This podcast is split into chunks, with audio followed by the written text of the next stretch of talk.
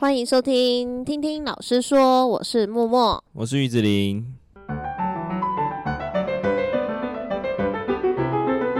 那今天这一集呢，延续我们上一周。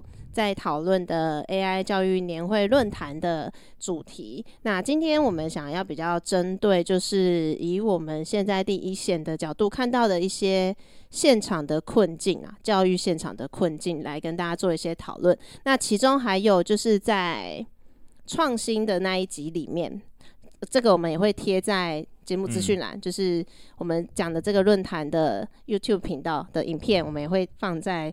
资讯栏里面，那希望大家有机会可以去听一听，就是也把它当 podcast 听也可以啦。因为希望我记得，我要写起来。好，你先写起来。对，那其中在创新的那一个单元里面，有一位现在是教授吧。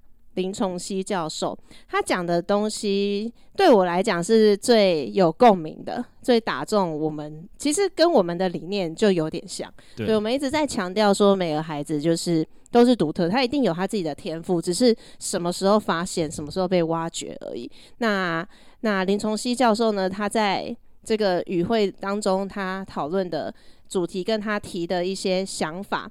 就真的是非常符合现在教学遇到的一些困境。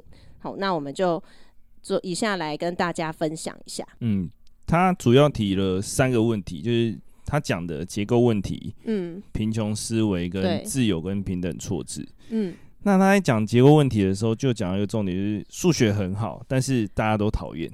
对啊，像是在赖以威的那边也有讲说，赖以威教授那边也有讲说，平均国外在国小阶段讨厌数学的比例是二十趴。嗯，台湾是四十趴，哎、欸，国小就四十趴了，哪一个年级啊？大概中高年级，应该是中高年级，反、嗯、正大概是小教的阶段。但我有个疑问呢、欸，因为好像台湾的数学教的特别难，是真的吗？以你的了解，有，他会针对在计算跟嗯。一些比较细微的地方，嗯，但你说要不要教这件事情，其实我也不清楚，会不会到底会不会影响到你的大脑结构？哦，就这件事情是有这方面的研究吗？没有，没有，好像还没有看到。哦，所以应该去研究一下。如果不会影响，那就不用教了。哦、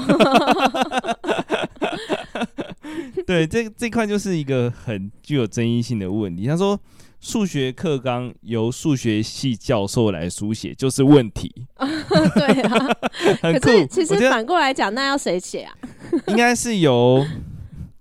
小学老师吧，小学老师。但是他如果自己不是数学系没有，就是由教很久的老师们。哦，你是说纲要是不是？对对对，需要会什么？对对对，嗯嗯嗯，他可能觉得有一些题目可能真的是太太偏门了。嗯嗯。数学现场的数学老师，因为我每次都讲哦，小学老师中很少有数学系的嘛。哦，这是真的吗？这是真的。嗯 就跟我，因为那个时候那跟备科有关。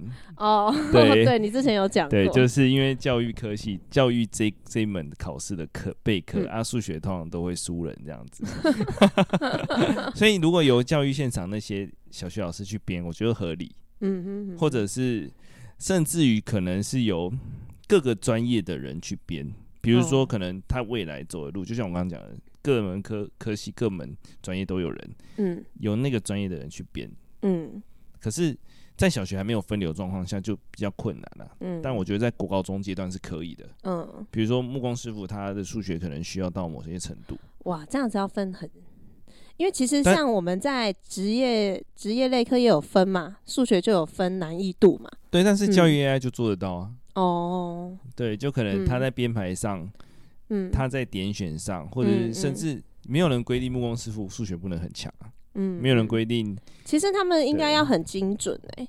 对对，就是我觉得也可以由这个孩子到底能不能学到这个程度为一个标杆。嗯，就是，但是我们现阶段很难做到，就是老师没有那么多时间去。评说这个孩子到底要学到哪个程度，嗯，嗯，或者是因为我们一队这么多，你光做完这件事，就只能用六十分去区分你，对，可能我们就为了区分这件事，可能大概两三周就过去了，嗯。效率再快也是两三周。对，啊，你评判完之后，他成长之后又要再评一次，嗯。它是一个一直要滚动式修正。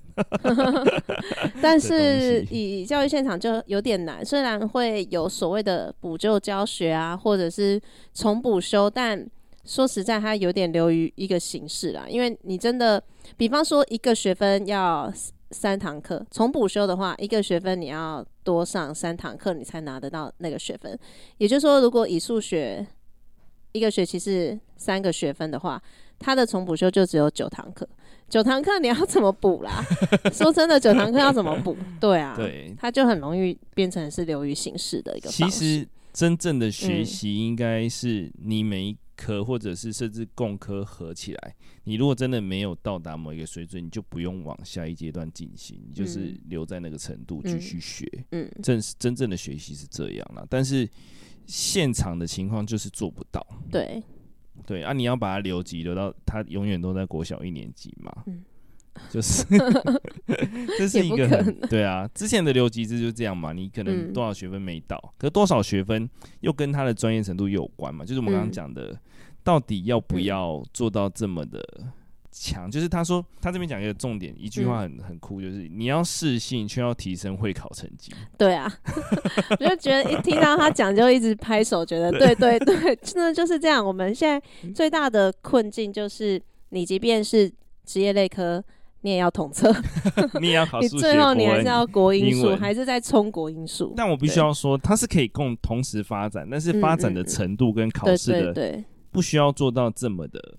低啦，就是没错，就是我们刚上一集讲的 AI 可以做到的事情，就是它可以让每个人真的是单一对一的个别化发展。对，它可以走它想走的路，不需要透过考试。嗯，我们只要老师们去监控这些孩子们的状态，嗯，他有没有持续性的在学习？如果没有，那我们就要介入，对，去处理或者跟协调。对，那如果他有持，哎，对不起，他有持续性的进步，就不用啊。嗯嗯嗯，他就连考试都不用啊，嗯，他就是就用分类帽没有了，对啊，他也不用到大学啊，嗯，他反正 AI 就帮他搞定了，哦，对，你也不需要学历，对耶，那这以后大家可能都会有一张 AI 认证，你的你的 label 这样，你的 QR code 就钉在你脸上。天，我真的觉得好像科幻电影哦、喔。没有啦，不会到脸上啦。科幻电影是手上有条码嘛？对对对，就是你去拿到 B 对对对，终点站就有点类似那种状态。其实这样的是好的，就是它可以确保每个人持续在进步。嗯，它也不需要就是老师其实统一教很麻烦的点，就是我真的看得到他，他就是不懂。啊，我没办法停下，我没有时间。对，而且下课要问，他说不行，我等下有课，这样就是真的非常吃力了。嗯嗯，有时候又连，一直连连到底，你根本就不想要去回回答太多问题。真的，真的。但我还是希望他们会问啊，因为我问才会知道有在思考。嗯，对啊。那第二个贫穷思维呢？嗯，大部分的像我们需要希望留下高等教育人才，嗯，但是你又不给他钱跟资源。这就要对应到某一个候选人，在他的 某一个。候选人，他在里面就是说，当年诶、欸、某几年有五年五诶、欸、是五年五百亿嘛的大学计划的时候，台大好不容易有挤到全世界的前一百名，嗯嗯，但是在没有这些钱的情况下就没有。他，所以他讲到一个重点就是，你要大学教育的人投资进去，或是你要让老师更愿意出钱出力，嗯啊老一老师更愿意出力，那你必须要有资源嘛。对啊，最少你的器材，最少你搞给老师的薪资，嗯，就是你东西都没有钱的情况下，你势必不会培训出够好的人啊。呃，对，没错，就是你你要做研究，研究要马尼亚。真的 真的，你不能叫人家就是做白工啊，然后做功德啊，嗯、对吧？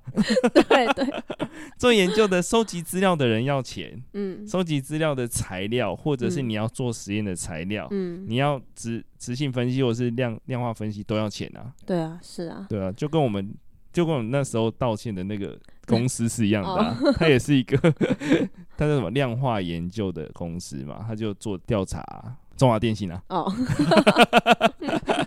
中华电信的呃电话调查，嗯、那个就是要钱啊，哦、不然谁要帮你做这件事情？对啊，对啊，啊，你要学生如果他要去做研究，要去做这件事情，他一定做不完。嗯，他应该要 focus 在把数据做分析，他不是去收集数据，嗯、但是收集数据又要有钱。对，你打扫教室要不要钱？嗯、你办公室的电要不要钱？对，那些都是钱。你的配备像电脑要一直更新，要不要钱？嗯，像他们很常去跑一些城市，如果跑很大量的时候，他就要很很好的主机嘛，嗯、或者是很多台主机一起，那些都是钱啊。对，像你挖矿要不要钱？都要钱，都要钱。对，对，然后还有提到一个，我觉得也是很血淋淋的，就是贫穷思维在讲的，就是我们一直把 几十年前的东西还持续沿用到现在，就是其实时代已经不一样了，然后我们的经济结构、人口结构，还有这个整个整个趋势就是不一样了，但是我们可能在。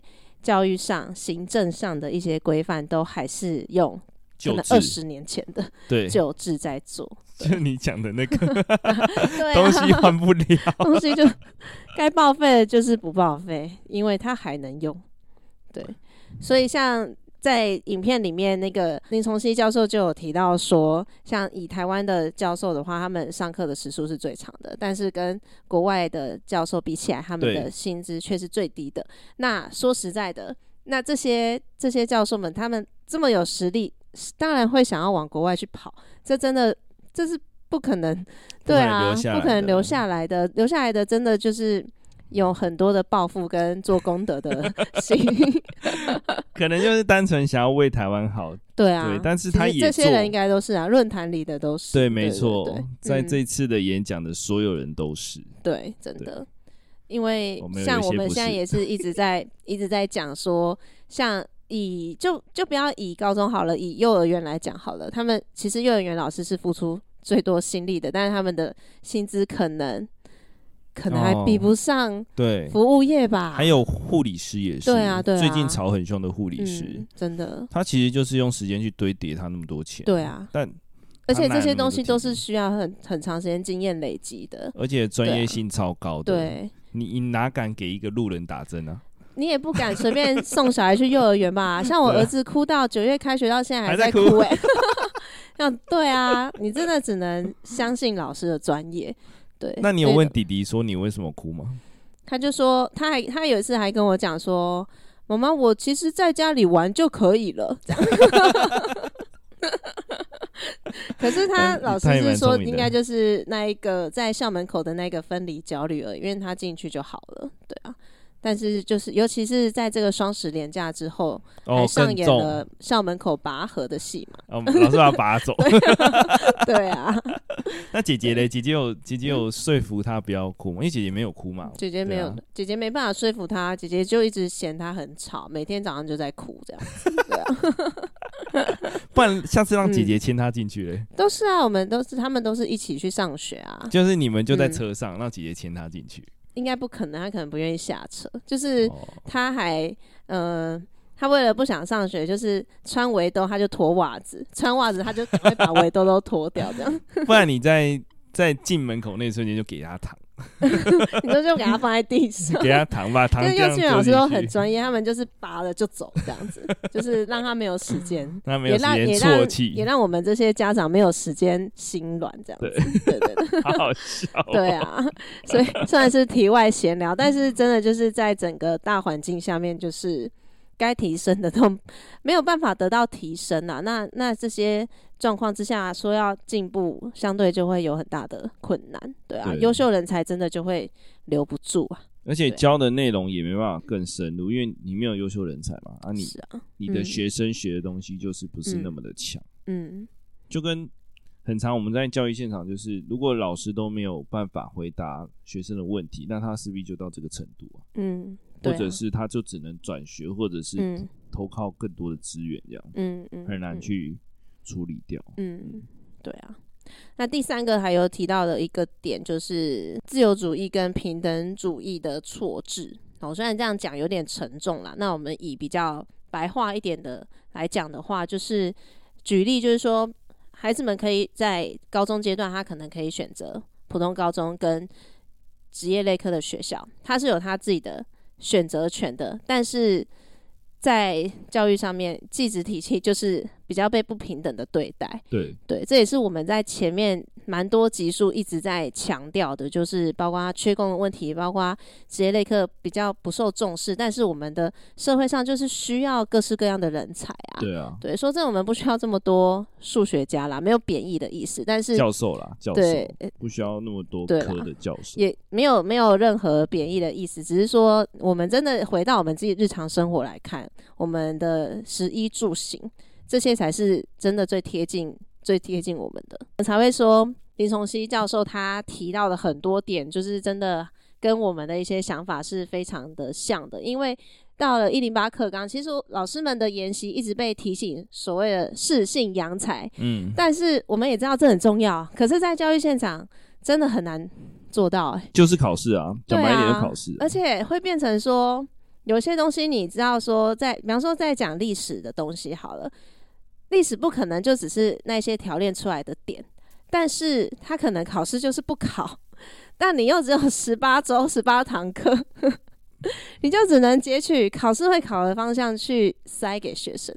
对，这就是我们面对考试，然后又要适性扬才最大的困境。我觉得就是上一集讲的 AI 有机会打破这件事情，嗯、对，让考试消失，让学历消失，对。如果这两件事都消失，其实就是 QR code 解决问题。你要面试，你根本不用去，你就把 QR code 寄给他。QR code 真的很好笑。但是这是一个，我觉得是未来的趋势诶，因为你是一个突破，没有比你人生每个阶段在学习这么长时间的履历，嗯嗯，还要来的更明确你这个人的样子，对。虽然是有可能没办法看到你这个人与人之间相处，嗯嗯嗯，但是有时候就是我们现在老师会留下来的原因，可能就在于，嗯，直性的相处，你可以做记录，对。嗯，对，还有就是比较客观。有一集我们讲的为什么要当老师那一集，因为你可以看到学生在进步，你知道这件事情它是真的在发生的。对对，只是有时候我们明知他的兴趣点在那，但是你还是要说赶快读书。这样 对对，就跟我昨天念念他们一样。我说我来，我们于老师昨天在班上念了整整五十分钟。没有啦，没有。到底，但我没有没有要念他们不好，我就觉得说，嗯、呃，很多事情要让他们知道，说我没有做这件事的原因。比如说，我很少跟他们说该读书了，哦、或是那是已经是我第一届在做的事情了，哦、因为慢慢进步嘛，嗯、所以我就说，我是透过让你们去读这些书，哦、去发现你自己为什么发自内心要读书这件事情。真的真的，但是你们连这些书都不读，老师真的无能为，救不了一点呢、欸。我们已经找到，就是我们一起发现的那些，对对对，已经是很简单的。而且这些书它也没有告诉你说你一定要拼学科，就是让你去有一些思考嘛。对对对，就是为了学习。对，去思考学习对你来讲是重要的，不是只有考试的东西。但我觉得他们。教育 AI 可以做到，可能可以做到一件事，就是引发他们的好奇心。对对对，因为其实学习的来源是好奇心。没错。但是我们老师一直在把它砍掉。对啊，这个也是我现在就是有点矛盾的点啊，就有分享在 FB 上面，就是我我就是真的在小孩的身上，你会看到对于学习的那个好奇心，对，那个欲望，它是真的。但是为什么 回到就是你回到家看到自己的小小孩，他们就是很喜欢学新的东西，他们会因为吹风机可以倒过来吹，可以把乒乓球吹很高这件事情而觉得很神奇、很开心。可是你来上班就看一堆死气沉沉。对，还是你要观察你的孩子什么时候消失？这个好啊，我就很怕、欸，我就觉得好怕，我真的一直在想说，到底可以怎么样一直维持着。嗯，而且这个好这个好奇心跟学习成就感是不需要外界的物质，也不需要家长的，嗯嗯，内在驱动，对，他就不需要家长一直吹捧或者是一直灌输他要学习这个观念，是与生俱来的，嗯。对，他原本就有，只是为什么大人让他消失了？对啊，好可怕！希望真的 AI 是一个突破口。所以在林崇新教授他讲的后面，他觉得虽然我们可能讲了很多，这些都是现阶段的遇到的一些困境，但是确实 AI 是有可能的。因为它可以帮每个人量身去打造他的学习路径。这个孩子他如果就是在某个领域特别的有兴趣的话，那 AI 是可以帮他去做一个全面的规划的，就让他往那个方向去补去补足。对，他可以去做到各个单位跟各个跨领域的一个连接。但老师存在的唯一的必要性就是避免他们学习一些太过偏差的观念，或者是学习错误的观念。嗯，就只有在做这件事情，所以老师的工作就会变成知识性的不用了，但是要更多的注意力 focus 在每位学生。嗯，随着少子的话，我觉得未来。嗯，真的有可能做到老师跟学生一对一？真的吗？老师的量有那么多吗？今年不是少了多少出生跟死亡？一个死亡率、死亡人数十万、十五万人，嗯、出生九万。哦，对，所以差这么大，快要变跟日本很像。但是出生率不是这样算的、啊，出生率好像是现在是成熟人口跟出生人口去做相处这样子。嗯嗯嗯、对，所以你要说真的。还是蛮恐怖的、啊，嗯，当然最好状态是一对一，但是相对的这个国家人口就是最少的状态嘛，嗯，每个都一对一的话，那是不可能。嗯、如果老师一个，学生一个，那老师人数会等于学生人数，哎，啊，可是我们学校的职业人口那么多，哦，太可怕了，对，所以是不合理的，所以还是要靠 AI 吧，嗯嗯嗯。对，嗯，要靠 AI 去引导学生学习。嗯，AI 当然还有缺陷，不是这么完美跟理想啦。我们现在讲的都比较理想一点啦，嗯，就是要靠我们可能现场的老师去学习，然后去改善优化它。嗯，就是我们可能就是对啊，回复中央平台说这边可以怎么改善。嗯，但是这件事情的确是正在发生，而且听可汗学院的承办人说，他们已经正在执行了。是在一个单位、一个学校，还是有可能是在他们那边学校？嗯、但是他的论述啦，嗯、所以我也不确定到底学习成果是什么，因为、嗯、他们的商业机密。嗯、对，所以他们已经是跟政府啊、嗯、跟微软啊、跟 Google 啊，嗯、甚至跟很多个人去做试办这个、嗯、这个平台。嗯、对，不再是看影片了。我觉得看影片这件事，当然它是一个阶段性任务，但是后续一定不会是影片。对，对，嗯。生成式 AI 是一个可行的，而且很有趣的东西。嗯，希望可以改善呐、啊，就是未来我们的可能社会结构、可能学习结构主要的方式。但你可以讲一下那个林聪熙在现场讲的那句话。那现 现场的人都是，嗯嗯、就是他中 他在影片里面，其实大家真有兴趣可以去看一下。他他就是有问现场。呃，不，不是大学毕业的举手，就只有一个人，就是唯一一个，就是比较 特别，其他的都是一定都是各个单位的主管阶级，或者是教授，对，或者就是一定都是大学，甚至有很多的博士在线教育以上。对对对，对那林崇熙教授就说，嗯，那我们现在的讨论就是很危险的。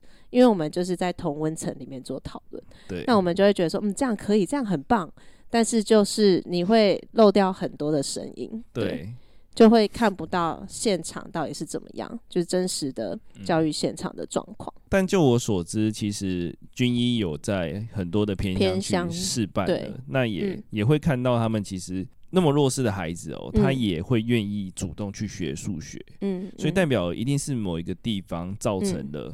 嗯他很讨厌数学，嗯，可能是他的国中老师跟他的家长，可能是他的成绩，嗯，对，因为不是所有都要打成绩啊，成绩的目的只是为了确认他学习的成果，对，学习的状况到哪一个程度。嗯、但如果是 AI，就可以透过他平常的练习，知道平常他在学习的问答情况下，知道他的状态在哪里。嗯，但它里面其实还有讲到一个双语教学，嗯嗯，嗯就是我们现在现场老师最排斥的，对，我自己也蛮排斥，不想面对。但他讲到一个重点，就是他说双语教学，你把它当做一个叙述的工具就好，嗯，就是与人沟通的工具，嗯、它不是一个语言嘛，语言本来就是，对，它不是一个你要教他这个名词的意思。嗯嗯，他只是希望你用这个跟他沟通教学，嗯、让英文成为他可以用的工具，因为他常听、嗯、常说嘛，嗯，所以他就会善于应用。对，因为他中间其实有举到一个很好的例子，就是台湾一直在推双语教学这件事情，啊，但是我们就没有那个环境啊。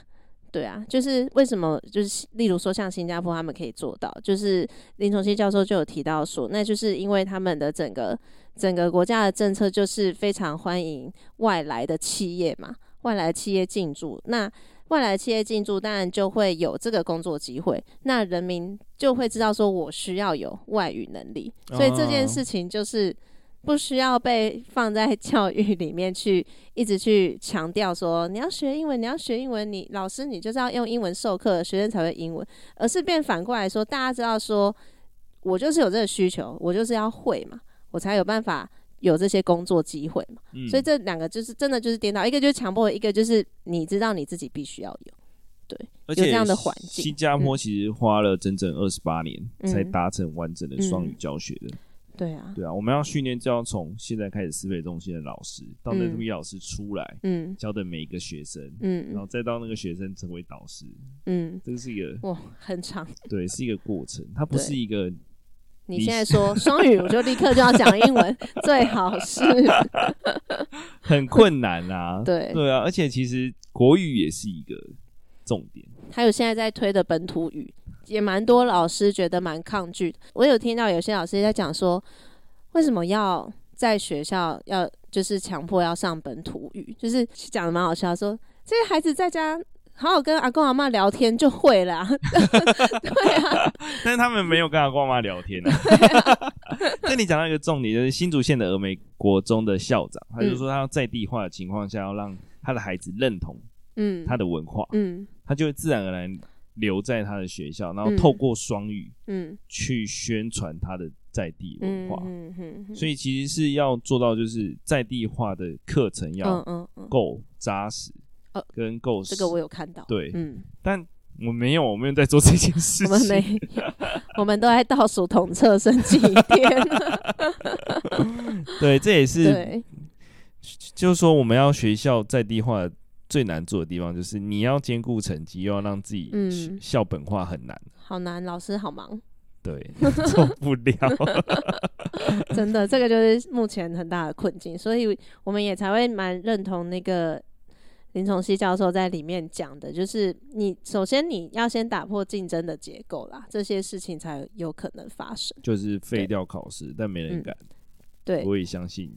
嗯，谁上都没，嗯，没有没有人没有人敢，因为因为他自己也有讲到啊，那大家都大家都提升了，就又会有声音说，又会有声音说，这是没有鉴别度的，对不对？对不对？这谁哦？是叶秉成教授吗？他说在现场，老师最怕就是他做新的教学法，嗯哦对是对，然后教教授不是教授，家长就会说，我的孩子成绩掉了，你要负责吗？嗯对啊，对，所以要么就是大家一起做，嗯，逼的家长也得认同你，这需要非常大力的一个宣导啦。然后还有就是追求名校的那个思维，思维。可是，可是你也不能怪家长啊，谁不希望小孩拥有好的资源？对。啊，那就会去追求顶顶大嘛，顶大就是资源多，对啊，所以要，啊，就是这只是整个大结构的事情。真的蛮难，所以现在是要把所有资源投在那个比较烂的学校的，也不太可能。很多学校会抗议，就已经够穷了。对耶，对啊，所以应该是有有人要有设计一个长期的发展，然后要挹注够多的资源，嗯嗯，而不是又在乱花钱在一些没有必要的设施上。对，就是很多地方就是我们所称的蚊子馆嘛，它建出来就在那边。躺着，那些钱其实都是钱，所以当局者就是应该要有一个很好的规划，很长期的规划，要很长，然后就是不能只想说哦，反正我当个八年这样子。对，财政纪律要够好，而不是到你最后一年才来做这些事，然后又乱花钱。嗯，这真的不太容易啦。对，因为。嗯对，绝对的权利使人绝对的腐败。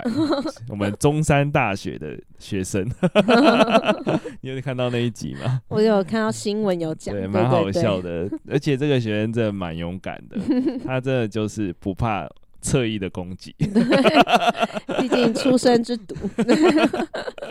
必须要说他的，他真的是蛮敢的。你敢在一个，对啊，嗯、也是因为他的教育背景吧？我觉得教育这件事真的很重要。对、嗯，明明这孩子在说的是正确的事情，但是嗯，却有人在攻击他。对啊，他还是蛮强大的啦。就是我们社会还是正确的事情要有人去做啦，而不是我们一直在原地踏步，或者是跟着最最高阶的声音走，而是正确的事情要持续的进行。嗯，对，我觉得我蛮意外的，就是。这个论坛，这个演讲者、嗯、这么多的先进，嗯、他们都有他们的想法。对，我觉得这件事情是大家明明就很多人都知道要做，但是为什么没有正确进行，就，是一个关键。然后你要进行，你要告诉老师们我们的蓝图是什么，嗯，而不是说我现在要推 A one A two，嗯，继续教育 B 三 B 三。那老师们其实搞不清楚你要做什么，你要、嗯、你你做完这些之后，下一步呢？再下一步呢？嗯，就是他们会写的很宣导词，写的很冗长，嗯。对，但你干嘛不简简短几个字说我们现在要接到哪里？那、嗯、最长远要做到哪里？嗯，那其实是不用那么繁复的。嗯，对啊。但是我我还是认为这件事要去做，只是他还是得做的。时间点在哪里？然后什么时候成熟？嗯，对。像我觉得。军医的吕冠伟跟 TFT 的刘安鼎，他们就很强，嗯、他们就是已经走在我们很前面的阶段了。嗯嗯，他们一直挹注他们少少的资源去做这件事情。嗯，嗯对吧、啊？真的很强。我很想要知道他们钱哪里来。我以为你很想加入他们，可以去应征看看。但我我有稍微看一下，就是比较没有符合我现在适合的职缺吧。因为我们那么老屁股，然后又那么思想固化。真的。我觉得还是需要一些资讯科技的能力。嗯，这件事像不知道哪一个国家，他已经把写程式这件放在必修了。有有有。对，对所以你要不要做这件事情？有一些高中前导的学校也有，已经在必修了，也有在做。我相我相信这件事是需要的，因为你让 GPT 跑出来的东西，你要确认它是否正确吧？是啊，是啊，对啊，这件事要有人去做啊。嗯，所以。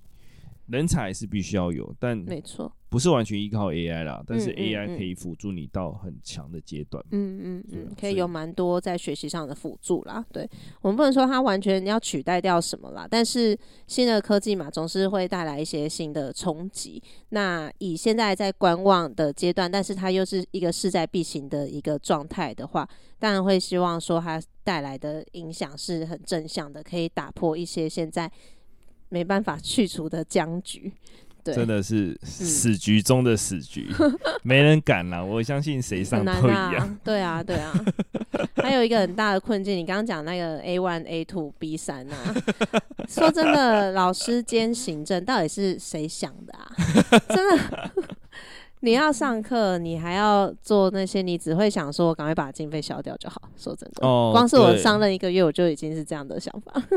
真的。对啊，他没有告诉你我们接下来要做什么事情，那、嗯、老师要具备哪些能力，嗯嗯，嗯，这些都是他要讲清楚、说明白的，而不是让，嗯、因为我们很常在教育现场看到，就是我现在现阶段在做这个评鉴，嗯、可是隔几年他就消失了。对啊，对啊，有没有？我记得有一个，你知道什么专业发展评鉴啊？欸、我到现在那本还在，可是 还有什么种子教师的吧？对啊，一堆种子教师啊，对啊，然后后续呢？没有后续，没有后续了，嗯、他去。说好听的培训了很多种子教师，嗯嗯嗯、但只是把那群老师丢到一个研习上面去。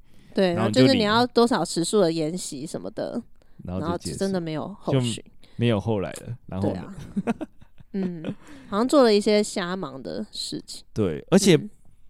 嗯就讲了选举完之后换了一批人，这批人又会换一个方式。嗯，嗯他他们不会想要去延续上一个政权。嗯嗯，所以这也是台湾最大的困扰点，就是没有人延续上一个政权。嗯嗯，他明明就是对的事情，要持续做。嗯，他还是坚持，因为我我跟你不同的就立场。对，不同颜色。学学谁？所以我不要继续做。最常最怕就是这种情况了。所以教育是一个很长时间才可以看到。效果的，对，甚至于可能一辈子，可能三三五十年七八十年，他才看到一个人完整的经过啊。嗯，嗯，那你怎么知道你现在做这个改善或什么到底有没有效果？嗯，你不能说我今天我为了我的四年选举嗯。的时间，嗯，然后就弄了一个急救章的东西。嗯，你要想要是这个社会跟这些学生的未来。对啊，对啊，这件事其实才是我们学校要做的，然后上层要做的。嗯。对啊，明明就那么多的教授，那么多的高手，为什么台湾还是很多人才的？对啊，这些人为什么不好好让他们投身进去，甚至依照他们的建言去做这些事情？嗯，也可以啊，而不是你东怕西怕，怕没票。像这样大型的论坛，就觉得真的还蛮特别的，蛮少见的。对，那确实也对，希望就是。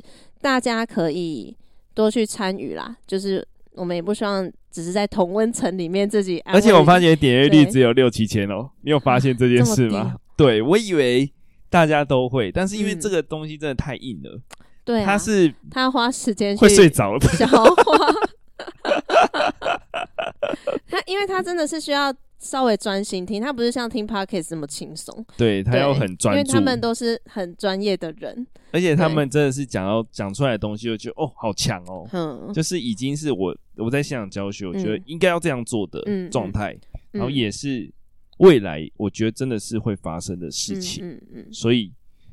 所以就是希望我们用这样比较比较悠闲的感觉啦，跟大家分享，让大家可以就算听的那个会睡着，那可以听我们讲一下，可以听我们就是稍微比较不会这么生硬的词。对，因为他们讲的很多专有名词，嗯，你要先去搜寻它的解释，然后再去回看回来看。对对，这件事情其实比较繁琐了。嗯嗯，所以我们也很常说，就是。你的程度到哪才会再看、嗯？你才会看什么东西、啊？像我那天就放了那个文生说书，你们班吗？不是三年级的班。哦、我想说、嗯、用这本书来告诉他们怎么准备。嗯嗯嗯。结果他们说：“你都都看这个、哦，这么无聊。”他说：“还被骂。”我想说算了，以后绝对不放。就你的程度没到嘛，当然就。就听不下去，对，对，对，但是我们听完就觉得、嗯、哇，也太对震惊了。我自己有几集还听了两遍，对，很震惊的搜 搜索到这些讯息，嗯嗯，这些讯息真的是未来世界的趋势，不是台湾哦，对对。那台湾不跟，嗯，我们还怎么称为自己是科技之岛？我们就可能会慢慢的逐步往。非洲迈进吧，很极端，对，很极端，所以这也是我们想要就是用这两集跟大家分享的主因啦。对，那也是怕大家会睡着，所以我们分上下集。对，这真的很无聊。对 对对，所以中间穿插一些日常给大家。好啦，那以上就是以上两集，就是我们针对这一次。自己也收获蛮多的 AI 论坛来跟大家做的分享，希望也可以带给大家一些新的观点。那也真诚的推荐大家可以去了解一下。那如果真的觉得不是很好下咽，也真的可以开一点五倍速听是可以的。对，就是可以。当就是 Podcast 的感觉，我们就建议跳过候选人阶段。到底 真的没什么好听。好，那这次呢，我会提醒于老师要把连接放在节目资讯栏。那除了连接之外呢，还有我们的 FB，还有我们的 IG，都欢迎大家可以追踪。然后也希望，如果你喜欢我们节目的话，给我们五星好评，然后分享给你身边的亲朋好友，然后可以一起来关心。台湾的教育的问题，我觉得不管自己有没有小孩啦，它都是一个势在必行的一个趋势，都需要更多的人来一起关注。那我们今天的分享就到这边，那我们下次见，拜拜。拜拜。